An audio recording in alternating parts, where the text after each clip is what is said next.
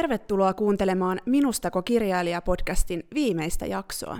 Millä tavoin digitalisaatio on muuttanut kirjojen lukemista ja julkaisemista? Mihin kustantamoa nykypäivänä tarvitaan, jos periaatteessa kuka tahansa voi julkaista oman kirjan netissä? Kiinnostus suomalaiseen kirjallisuuteen on kasvanut huikeasti maailmalla viime vuosina. Tähän on vaikuttanut muutamien suomalaisten kirjallisuusagentuurien perustaminen. Esimerkiksi Max Siikin trillereiden oikeuksia on myyty ainakin 38 maahan, ja hän on noussut New York Timesin bestseller-listalle toisena suomalaisena sitten Mika Valtarin. Lisäksi kustantamoilla on nykyään somen, kirjablogien ja podcastien ansiosta aivan uudenlaisia mahdollisuuksia olla yhteydessä lukijoihin ja kuulostella heidän lukukokemuksiaan. Toisin oli ennen, kun lukijoita tavattiin lähinnä akateemisen kirjakaupan kohtaamispaikalla.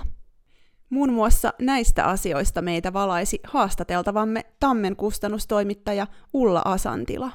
Tässä jaksossa pohdimme muun muassa kustantamon ja kirjailijan välistä yhteistyötä ja sitä, mikä kustantamoita kiinnostaa. No niin, tervetuloa Tammen kustannustoimittaja Ulla Asantila keskustelemaan meidän kanssa. Kuinka sä Ulla päädyit itse kustannusalalle?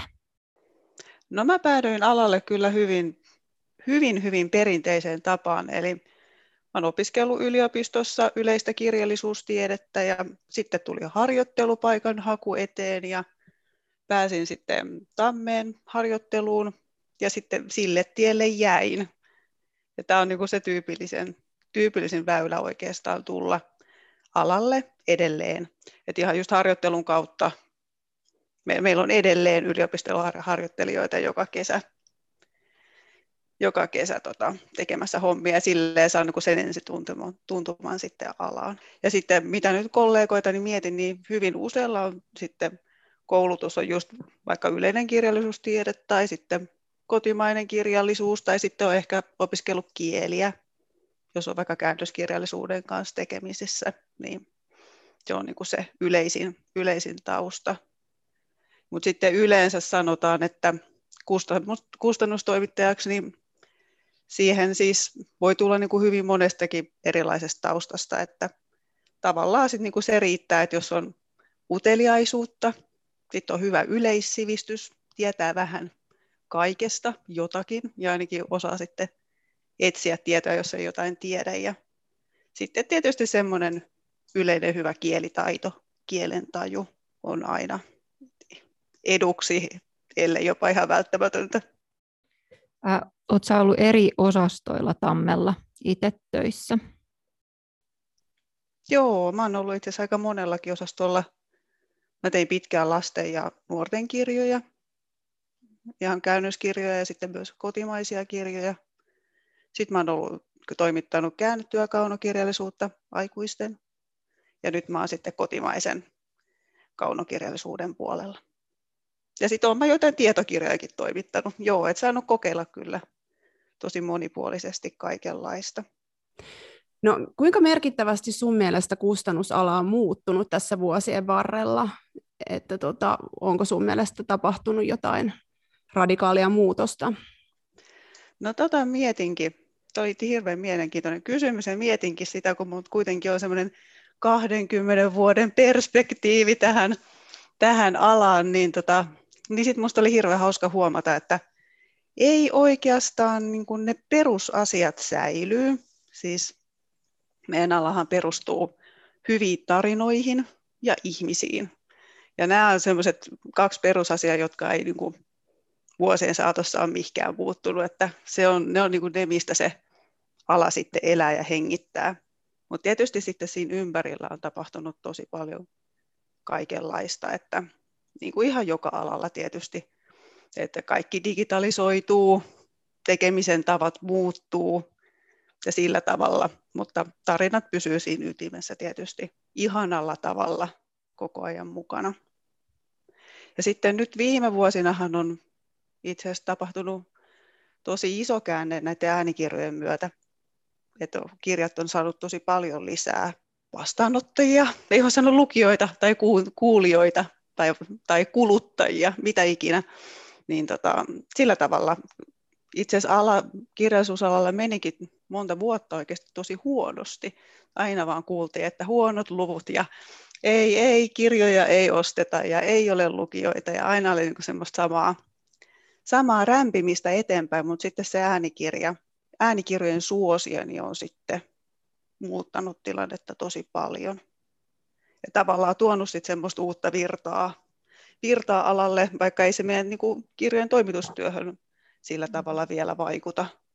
Tai siis vaikuttaa tietysti, me tehdään, tuotetaan niistä myös äänikirjat, mutta siis se työn ydin, se tarinoiden muokkaaminen, niin se on sitten kuitenkin pysynyt ihan samanlaisena.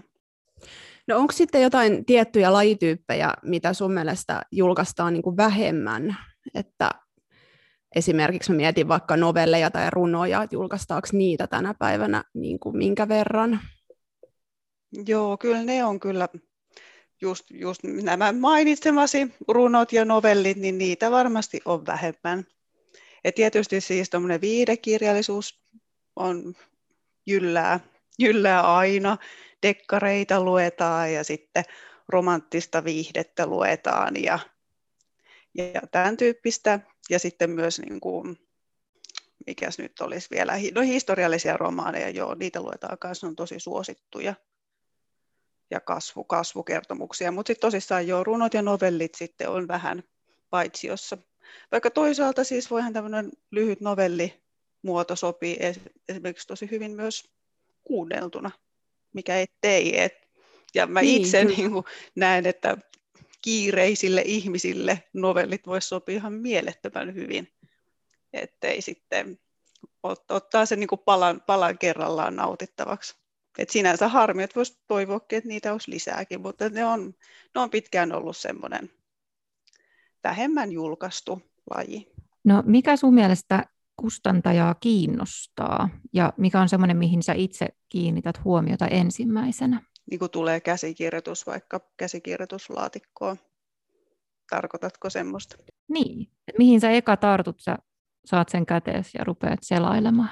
No kyllä siinä ihan ensimmäisenä katsoo sitä kerronnallista otetta, että miten, miten se kerronta tuntuu sujuvan ja herääkö se teksti tavallaan eloon siinä. Se on semmoinen tunne, joka tulee sitten, että hei, että tässä on nyt jotain ja tämä, tämä kirjoitustapa puhuttelee ainakin minua ja mä haluan ihan välttämättä lukea sitä vielä eteenpäin. Ja sitten usein just kuulee, että kun joku on löytänyt jotain tosi hienoa, niin useimmiten se kommentti on just se, että mä en pystynyt lopettaa lukemista. Että mulla oli pakko vaan istua viisi tuntia siinä, peppu, peppu siinä penkissä ja, ja lukea, että se, että se niin kuin imasee mukaansa se teksti. Että jotain sen pitää sitten siinä lukiessa sitten liikut, liikauttaa sen tekstin. Mutta siis ihan ekana katsoa just sitä, että se on sujuvaa se kirjoittaminen, se on hyvä kaunokirjallinen ote, sitten tietysti siinä pitää olla jotain omaperäistä ja että se on aidosti oma itsensä se teksti. Et sitten jos, jos niin kirjoittaja ei ole siinä täysillä aidosti mukana, niin sen huomaa, että pyrkisi tekemään jotain, kirjoittamaan jotain semmoista, mikä ei ole omaa, niin sitten sen helposti näkee siitä tekstistä. Ja niitä ei voi tehdä, te, käsikirjoitusta ei voi tehdä laskelmoiden, toisin sanoen. Ja sitten tietysti se aihe, sitä katsoo heti, se on yksi semmoinen, jos nopeasti katsoo, että ahaa, mistä aiheesta tämä on kirjoitettu, jos se on tosi kiinnostava, niin sitten se tietysti ajaa lukemaan, tutustumaan siihen tekstiin sitten paremmin. Ja tietysti miettiä sitä myös sitten niitä luki, lukijakuntaa sillä tavalla, että onko tällaiselle käsikirjoitukselle lukijoita. Jos minä en ole se todennäköisin lukija, niin voisiko tämä käsikirjoitus sitten puhutella jotakuta muuta ja sitten tietysti se, mikä on aina mielenkiintoista, että jos tulee, tulee käsikirjoituksia, joissa sitten jossa ääneen pääsee joku semmoinen henkilö, jota muuta ei muuta, muuten ei helposti kuunnella, niin, niin semmoinen aina kiinnostava, että säilyisi semmoinen äänten monipuolisuus. Millä tavalla teillä osastolla, jossa työskentelet, jaetaan sitten nämä saapuvat käsikirjoitukset? Onko se yleensä niin, että sama käsikirjoitus voi päätyä monen luettavaksi vai vai miten se menee? No yleensä nykyään meillä on semmoinen sähköpostilaatikko. Kaikki käsikirjoituksethan pyydetään meille sähköisesti, että me ei oikeasti enää vastaanoteta paperipinkkoja niin kuin aikaisemmin. Sitten oli semmoisena vuorena siinä työpöydän kulmalla. Eli kaikki on siellä käsislaatikossa ja sieltä sitten mä aina vuorotellen, ja tapojahan on monia, mutta tällä hetkellä toimitaan niin, että me aina kun ehditään, niin mennään sinne katsomaan, että ahaa, mitä, onko tullut jotain uutta. Ja käydään niitä sitten selaamassa. Et sillä tavalla, että kaikki lukee niitä, mutta, mutta toki niin, että ei lueta samaa käsikirjoitusta yhtä aikaa. Tietysti sitten jos löytää jotain kiinnostavaa, niin sitten voi kollegalle huikata, että hei, et, tämä vaikuttaa kivalta, tykkäät sä tästä, mitä mieltä oot, semmoista. No onko sun uran aikana osunut sitten sellaista käsikirjoitusta, että se olisi ollut alusta saakka ja niin huikea, että olisit tyyliin soittanut keskellä yötä esimiehellä ja hehkuttanut sitä, eli, eli olisi ollut niin kuin ihan mieletön helmi käsissä. Toi onkin tosi houkutteleva ajatus, että voisin keskellä yötä soittaa, että nyt se on löytynyt. Se olisi ihan mahtavaa, että kyllä mielelläni jotain tuommoista kyllä kokisin. Ei ehkä noin tota, voimakkaalla voimakasta reaktiota ole herännyt, mutta, tota, mutta kyllä niin kuin tunnistan, tie, tunnistaa, varmaan jokainen alalla oleva tunnistaa just sen tunteen, että kun ryhtyy lukemaan jotain ja sitten se vaan imasee mukaansa ja se on se tunne, joka sieltä nousee, että hei, että tästä mä tykkään, mun mielestä on ihan mielettömän hyvä, niin tota, kyllähän se, kyllä se on, se on, se on tosi hieno tunne sitten. Mutta se, sen kyllä voi sanoa, että nopeahan siinä pitää olla sitten, että jos on hyvä käsikirjoitus, niin totta kai kirjoittajat lähettää käsikirjoituksia niin kuin samaan aikaan moneen kustantamoon, niin, tota, niin sitten voi olla aikamoinen kilpailu, että nopeasti pitää reagoida. Että se ei ole niin kuin viikon kuluttua, vaan sitten soitetaan heti aamulla sille kirjoittajalle, että hei, että luimme käsikirjoituksesi ja pidämme siitä. Mikä on semmoinen keskimääräinen aika ehkä niin kuin yleensä käsikirjoituksen kohdalla, että kuinka pian sitten otatte yhteyttä kirjoittajaan? Et sanoit just, että jos on tosi hyvä, niin seuraavana päivänä jo, mutta että osaako sanoa, kuinka kauan keskimäärin yleensä sitten aina tutustutte yhteen? No periaatteessa mm, vakio, vakio vastaus on kustantamoilla yleensä, että vastaamme kahden tai kolmen kuukauden kuluessa.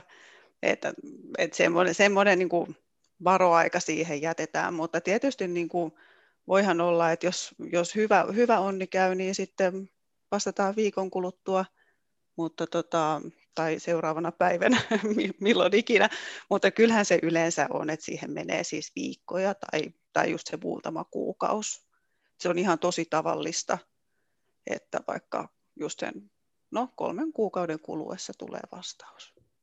Ja niitä käsiksiä tulee kuitenkin tosi paljon. että se on se tuhat suunnilleen vuodessa. Niin tota, niissä on läpikäymistä, että sillä tavalla ei niin kuin aina pystytä reagoimaan heti. Joo, kuulostaa isolta määrältä kyllä. No tuossa puhuitkin jo siitä, että että miten teillä se työnjako menee uusien käsikirjoitusten kohdalla. Mutta miten sitten, minkälainen on muuten yksittäisen kustannustoimittajan rooli kustantamossa? Et keiden kaikkien on hyväksyttävä se käsikirjoitus, josta sä itse olet sitten alun perin innostunut? Siinä on viime kädessähän siitä julkaisuohjelmasta päättää kustannuspäällikkö tai siihen on, voi olla sanansa sanottavana myös kustannusjohtajalla, mutta siis pääsääntöisesti kustannuspäällikkö päättää, luo sen kokonaisuuden aina kausi kerrallaan. Mutta sitten kyllä niin kuin kustannustoimittajalla on tosi paljon vaikutusvaltaa, koska hän tuntee kirjailijansa ja, tota, ja muutenkin kirja on niin kuin luotettu lukija sillä tavalla, että, että hän on hän, hän kyllä tekee paljon ehdotuksia, että mitä voitaisiin julkaista, mikä olisi, mikä olisi sopiva. Ja tota, siinähän sitten niin kuin auttaa semmoinen innostus ihan mielettömästi, että kun se teksti on vakuuttanut sen kustannustoimittajan, niin se innostus voi helposti tarttua sitten muihinkin talossa, kun hän vie tätä viestiä eteenpäin, eteenpäin ja sitten esittelee sitä kirjaa muun muassa sitten kustannuspäällikölle. Mutta eihän ne ehdotukset sitä aina välttämättä mene läpi. Joo. Mutta usein kyllä siis niin kuin hyvä kirjallisuus kyllä tunnistetaan. Sitten voi olla kyse mielipideeroista ja tämmöisestä näin, mutta yleensä niin kuin hyvässä hengissähän niitä sitten edistetään siellä kustantamon sisällä. Onko usein semmoista tilannetta teillä, että olisi vaikka monta hyvää käsikirjoitusta käsillä, mutta ne olisi vaikka liian samankaltaisia samasta aihepiiristä ja sitten sen vuoksi ei vaan voida niin kuin liian montaa samaa lähteä julkaisemaan. Kyllä, tuommoinen tilanne voi tulla vastaan. Joo.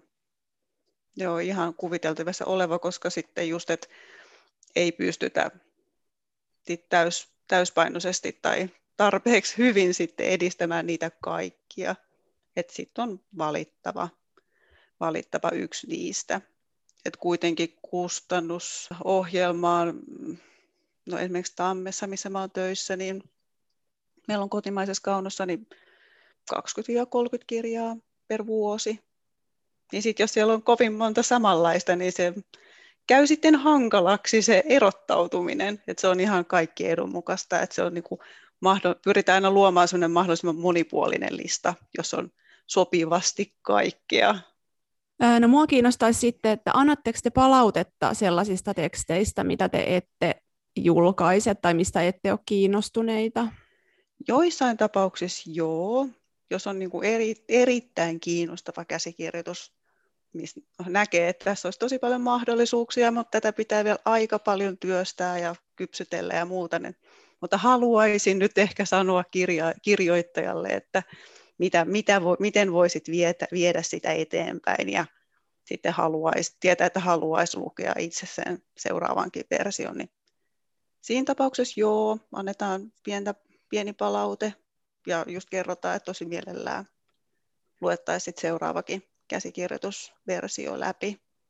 Mutta sitten pääsääntöisesti niin valitettavasti ei, koska ei vaan aika riitä. Et se välillä se niinku tuntuukin tosi pahalta, että haluaisi. Usein se lähtee semmoinen vakio vastaus vaan lähtee usein matkaan, että valitettavasti sitten ei sopinut, sopinut meidän julkaisuohjelmaan, mutta, mutta, tota, mutta toisaalta sitten mun mielestä myös haluaisi antaa palautetta, mutta siis siinähän on myös hirveän iso vastuu, että silloinhan pitäisi todella olla perehtynyt siihen käsikirjoitukseen. Pitäisi lukea se alusta, alusta loppuun asti, että pystyy antaa perehtynyttä palautetta, että etteihän sekään nyt olisi sitten kirjoittajalle reilua antaa semmoista puolivillasta tai vähän huolimatonta, vähän sinne päin palautetta. Niin. Vielä lisäkysymys tähän. Äh, onko se niin, että jos sä itse esimerkiksi alat jotakin käsikirjoitusta lukemaan ja näet heti, että se on sellainen, mikä sua itseä ei hirveästi kiinnosta tai se on muuten sellainen, johon sä nyt mielellään tartu, niin sä et välttämättä lue sitä ihan alusta loppuun. Joo, näin se on. Ei, siihen ei vaan yksinkertaisesti ole aikaa. Et sitten se on harjaantunut silmä, pystyy näkemään tosi hyvinkin nopeasti, pystyy näkemään, että onko tässä, kannattaako lukemista jatkaa että, ja kuinka pitkään. Ja tietysti kannattaisi aina, itse olen sitä mieltä, että ei nyt ihan ensiriveille kannata lopettaa, koska, koska ei siinä välttämättä sitten kirjoittaja ole vielä päässyt ihan parhaimmille, että se teksti voi muuttua sitten muutaman kymmenen sivun jälkeen, jälkeen kuitenkin, että vähintään sitten, sitten lukee sitä alkua ja sitten vaikka harppoo, harppoo eteenpäin. Mutta tässä tosissaan vaan tulee ihan vaan niin kuin ajalliset resurssit vastaan. Joo, tuossa puhuitkin jo siitä, että about kuinka paljon vuosittain saatte noita käsikirjoituksia. No miten sitten tämä koronavuosi on näyttäytynyt sun mielestä kustannusalalla? Onko teitä lähestytty kenties useammalla käsikirjoituksella kuin aiempina vuosina? Ehkä ihan vähän enemmän on tullut käsikirjoituksia, mutta ei mitään semmoista dramaattista lisäystä ole ollut, ollut mun mielestä. Mutta kyllä sen tavallaan havaitsee just, että ihmisillä on aikaa viimeistellä käsikirjoituksia, joita heillä on ehkä ollut siellä laatikossa jo aika pitkään. Siihen on nyt sitten löytynyt tilaisuus. Sama ilmiöhän saattaa olla vaikka kesälomien jälkeen. On voinut olla pitkä kesäloma ja silloin on sit pystynyt työstää sen tekstin valmiiksi. Et joo, sen, mutta ei samanlaista kuin oliko se nyt Ranskassa, kun oli kustantavat oli laittanut viestiä maailmalle, että älkää lähettäkö enempää käsikirjoituksia, niin ei meillä samanlaista ilmiötä ole, ole kuitenkaan ollut. No miten sitten, millaisella riskillä nykypäivänä teoksia voidaan julkaista, eli voiko kustantaja sitoutua julkaisemaan esimerkiksi kirjasarjan, joka koostuu muutamasta osasta ilman, että on nähnyt vielä niitä kaikkien osien käsikirjoituksia? On se mahdollista, joo. Harvinaista, harvinaisempaa, mutta, mutta mahdollista, joo.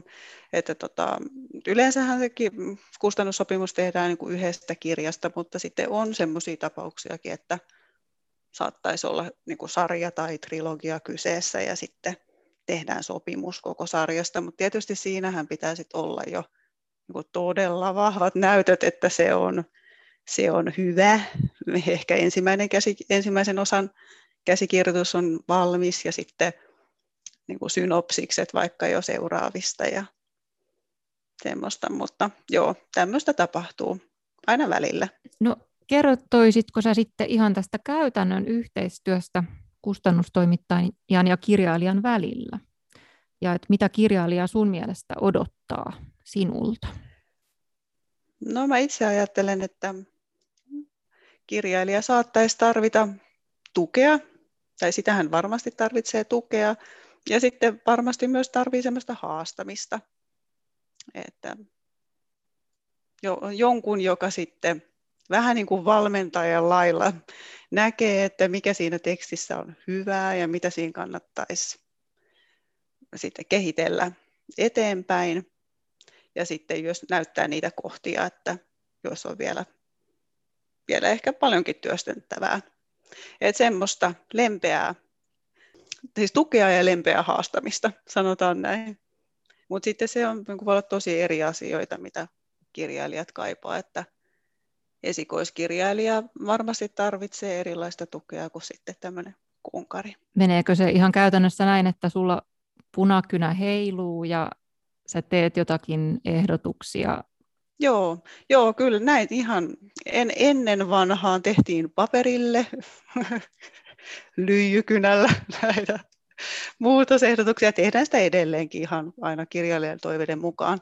Et joko, joko paperille tai sitten ihan suoraan vaikka Word-tiedostoon tehdään sitten niitä ehdotuksia, mutta sitten toki niin kuin en ihan siinä ensivaiheessa, kun tehdään semmoisia suurten linjojen muutoksia, niin silloin se, se, tota, se palautteen anto saattaa olla semmoista, että ihan vaan tavataan, jutellaan ja sitten just mietitään niitä suuria linjoja, rakennetta ja juonta ja henkilöhahmoja ja muita semmoisia keskeisiä kerronnallisia ratkaisuja, niin siinä sitten, sit, siinä sitten se punakynä ei riitä, vaan se vaatii myös semmoista yhteistä pohdiskelua. Ja sitten kun se projekti etenee, niin siinähän on monta kirjoitusvaihetta, ja siinä koko ajan mennään sitten kohti sitä valmiimpaa, aina vaan valmiimpaa käsikirjoitusta, niin sitten sitä aina niin kuin hivuttaudutaan kohti niin kuin yhä pienempiä yksityiskohtia, lähdetään niistä suurista linjoista ja sitten ruvetaan jossain vaiheessa, kun ne on kunnossa, niin sitten ruvetaan lukea sitä käsikirjoitusta lähemmin ja ihan niin kuin lause- ja sanatasolla ja tällä tavalla. Et siinä niin kuin saa aika monenlaista tukea itse asiassa antaa kirjailijalle. Ja just se vaihtelee tosi paljon, että minkälaista tukea tarvitsee. Jollakin voi olla rakenteet tosi kunnossa, mutta sitten hän tarvitsee ehkä apua pilkkujen kanssa tai, tai jonkun tämmöisen näin. Että se, on, se on aina tosi yksilöllistä. Onko sulla sitten joku, joka huohottaa sinun niskaan aikataulun kanssa, että nyt pitäisi jo kirja saada myyntiin vai, vai miten se prosessi menee? Joo, on tarkat on aikataulut, deadlineit on hyvin, hyvin tuttuja tällä alalla. Että totta kai että aina heti kirjat aikataulutetaan, kun tehdään julkaisupäätös ja, ja sitten sen mukaan sitten edetään, että itse asiassa kustannustoimittaja tietysti myös antaa kirjailijalle ne ajalliset raamit, joissa voidaan liikkua. Että kyllä, joo, kiirettä on helposti, mutta yleensä, yleensä tietysti pyritään rakentamaan ne aikataulut sille, että se aika riittää. No oletko sä törmännyt siihen, että tota, joku sellainen teos, mitä olisi teille Tammelle tarjottu ja sitten olisi teillä hylätty, niin olisikin julkaistu jossain toisessa kustantamossa myöhemmin, tai tämä kirjailija olisi julkaissut sitten omakustanteena sen teoksen? Niin, tässä on ehkä kaksi asiaa.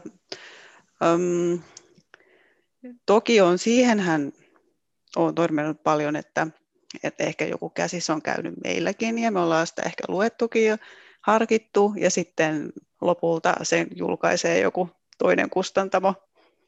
Ja koska me ollaan ehkä syystä tai toisesta itse päätetty, että se ei ole ehkä meidän kirjamme tai meidän julkaisuohjelmaamme sopiva kirja, niin joo, se on semmoista näkee tietysti paljon. Ja sitten se on itse asiassa mun mielestä aika hauskaakin aina katsoa, että – no ehkä joskus voi tietysti harmittaakin, että, että oiskohan siihen pitänyt sittenkin tarttua siihen kirjaan, tai sitten ei, mutta se on kuitenkin mielenkiintoista kuitenkin aina katsoa sitten, että miten toiset on sen toteuttanut, että hei, ton näköinen siitä tuli, ja tuommoinen kansi, ja tuommoisella näkökulmalla sitten lähdetään markkinoimaan, ja, ja kun itsekin tuntee sitä tekstiä, niin tietää sen lähtökohdat, niin silleen se on ihan hauskaa, hauskaakin tietysti. Mutta sitten toinen tapaus just, että olisi sitten jo otettu jotain meidän julkaisuohjelmaa ja sitten sitä, sen sitten löytäisikin jonkun toisen kustantamon katalogista, niin semmoista ei kyllä ole, koska se kustannussopimus on kuitenkin niin sitova, että ei, ei se oikeastaan ole kovinkaan todennäköistä, että eikä kenenkään edun mukaista oikeastaan, että kirjailija sitten vaihtaisi kustantamoa siinä vaiheessa. Ja sitten yleensäkin siinä vaiheessa, kun kirja on katalogissa, niin sitä on jo ehditty työstää aika paljon. Toimitusprosessithan voi olla tosi pitkiä, niin ei siitä sitten pysty niin vaan irrottautumaan. Mä palaan vielä vähän siihen kirjan tavallaan työstämisprosessiin, niin Onko siis niin, että tota, sä kustannustoimittajana myös hoidat sen niin sanotun oikoluvun ihan kielenhuollollisesta näkökulmasta myös, vai onko teillä vielä erikseen joku henkilö, joka ikään kuin sit kiinnittää siihen huomiota vielä enemmän? Kustannustoimittaja tekee työstää tekstin niin valmiiksi kuin vain ikinä mahdollista. Joo, eli siis myös tekee tämmöisen kielenhuollollisen viimeistelyn sille, mutta sitten on kyllä meillä on erikseen kuitenkin oikolukijat. Niin silloin kun kirja on taitettu, meillä on se vedos, vedos siinä PDF-tiedostona jo kirjan näköisenä, niin sitten vielä hankitaan niin ulkopuolinen oikolukija, joka lukee sen vielä. Ja siinähän sitten on justiinsa tavoitteena, että hän etsii niitä kirjoitusvirheitä, joille siis tekijä ja kustannustoimittaja, jotka ovat lukeneet sen tekstin todella monta kertaa läpi jo, niin he eivät siis niitä huomaa enää samalla tavalla kuin sitten se, joka tuorein sirmin lähtee sitä tekstiä lukemaan. Ja tietysti sitten, että voi bongata vielä niin kuin virheitä, vääriä nimiä tai mitä vaan semmoista pikkuseikkaa. Mutta sitten tavoitteena tietysti on, että siinä vaiheessa tehdään enää semmoisia pieniä muutoksia, ei mitään valtavia No mikä sun mielestä on parasta sun työssä? Kustannustoimittajan työssä on kyllä parasta ne ihmiset, joiden kanssa saa tehdä töitä. Tapaa todella monen, monenlaisia ihmisiä. Yleensä ottaen tulla ihania ihmisiä. Ja sitten myös niin kustantamon sisällä on tosi innostunutta ja omistautunutta porukkaa töissä. Että se on kyllä tosi hienoa. Ja sitten joka kerta on yhtä ihanaa nähdä se, että miten se kirja sitten muotoutuu, hioutuu valmiiksi. Ihmiset ja kirjat, se on se. Sinne ei, niistä ei pääse yli, ne on hienoita.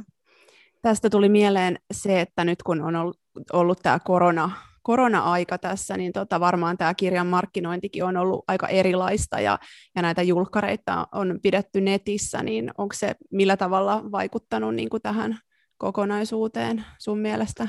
Mm, no, korona-aikanahan ihmiset on lukenut tosi paljon, että kir- kirje- kirjoille on nyt todella paljon kysyntää. Et sillä tavalla kirjallisuudella menee tosi hyvin. Tietysti se just näitä markkinointiasioita on sitten, ne on tullut tosi paljon monimutkaisemmiksi ja, ja sitten just, että ihmiset kyllä kaipaisi tosi paljon sitä, että näkisi toisiaan. Varmasti niin kuin lukijat, lukijat, kirjailijoita ja, ja tota, kirjallan ihmiset toisiaan ja näin. Mutta noin yleensä ottaen niin hyvin, hyvin, oikein hyvin menee. Et se on ollut ilahduttavaa, että ihmiset ovat jotenkin löytänyt sit tiensä takaisin kirjojen ja tarinoiden pariin. No mitä neuvoja sä antaisit ihmisille, jotka haluaisi saada oman kirjansa julkaistua?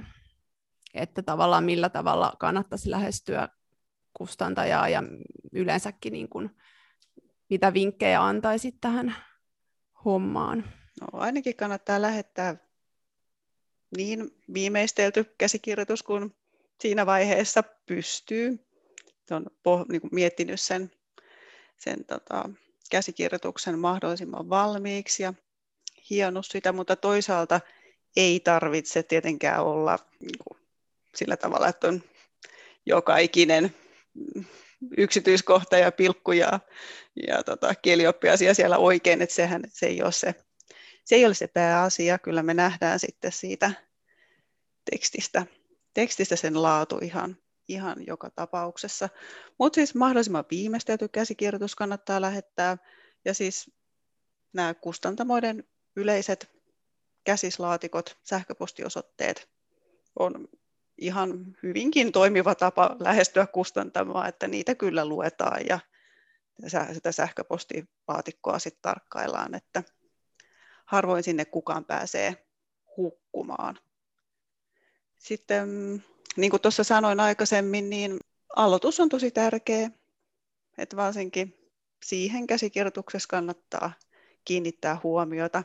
Esimerkiksi siihen, että se tarina lähtee tarpeeksi nopeasti liikkeelle, ettei sitten ole liirum, liirum laarumia siellä liikaa ja lukija ehtii kyllästyä ennen kuin se havaitsee, että ahaa, tässä olikin tämä, tämä tarinan tarinan pointti. Ja sitten mä itse tykkään siitä, että jos on mukana semmoinen ajateltu lyhyt saatekirje, missä niin sit kirjoittaja lyhyesti kertoo, että mikä, mikä, minkälainen on oma tausta, onko kirjoitus, kirjoitus, kirjoittajakoulutusta ehkä, ja, tota, ja minkälaista kokemusta on kirjoittajana ylipäätään ehtinyt hankkia. Ja sitten ihan lyhyesti myös siitä aiheesta, ja käsikirjoituksen ydinajatuksesta. Että se, semmoinen on tehokasta ja mä tässä yritän koko ajan sanoa, että lyhyesti, että se, että se on, se lyhyesti kirjoittaminen on vaikeaa, mutta siinä viesti menee sitten napakasti perille. Ja sitten toisaalta niin kun, sit kun lähettää sen käsikirjoituksen, niin kannattaa muistaa aina, että sitten kannattaa olla niin kuin avoin kaikenlaisille ehdotuksille, ymmärtää sen, että niitä käsikirjoituksia sitten työstetään siellä kustantamossa ihan todella paljon, että on sitten niin kuin valmis muutoksiin ja avoin kaikenlaisille ehdotuksille ja sille innostunut viemään sitä käsikirjoitusta eteenpäin.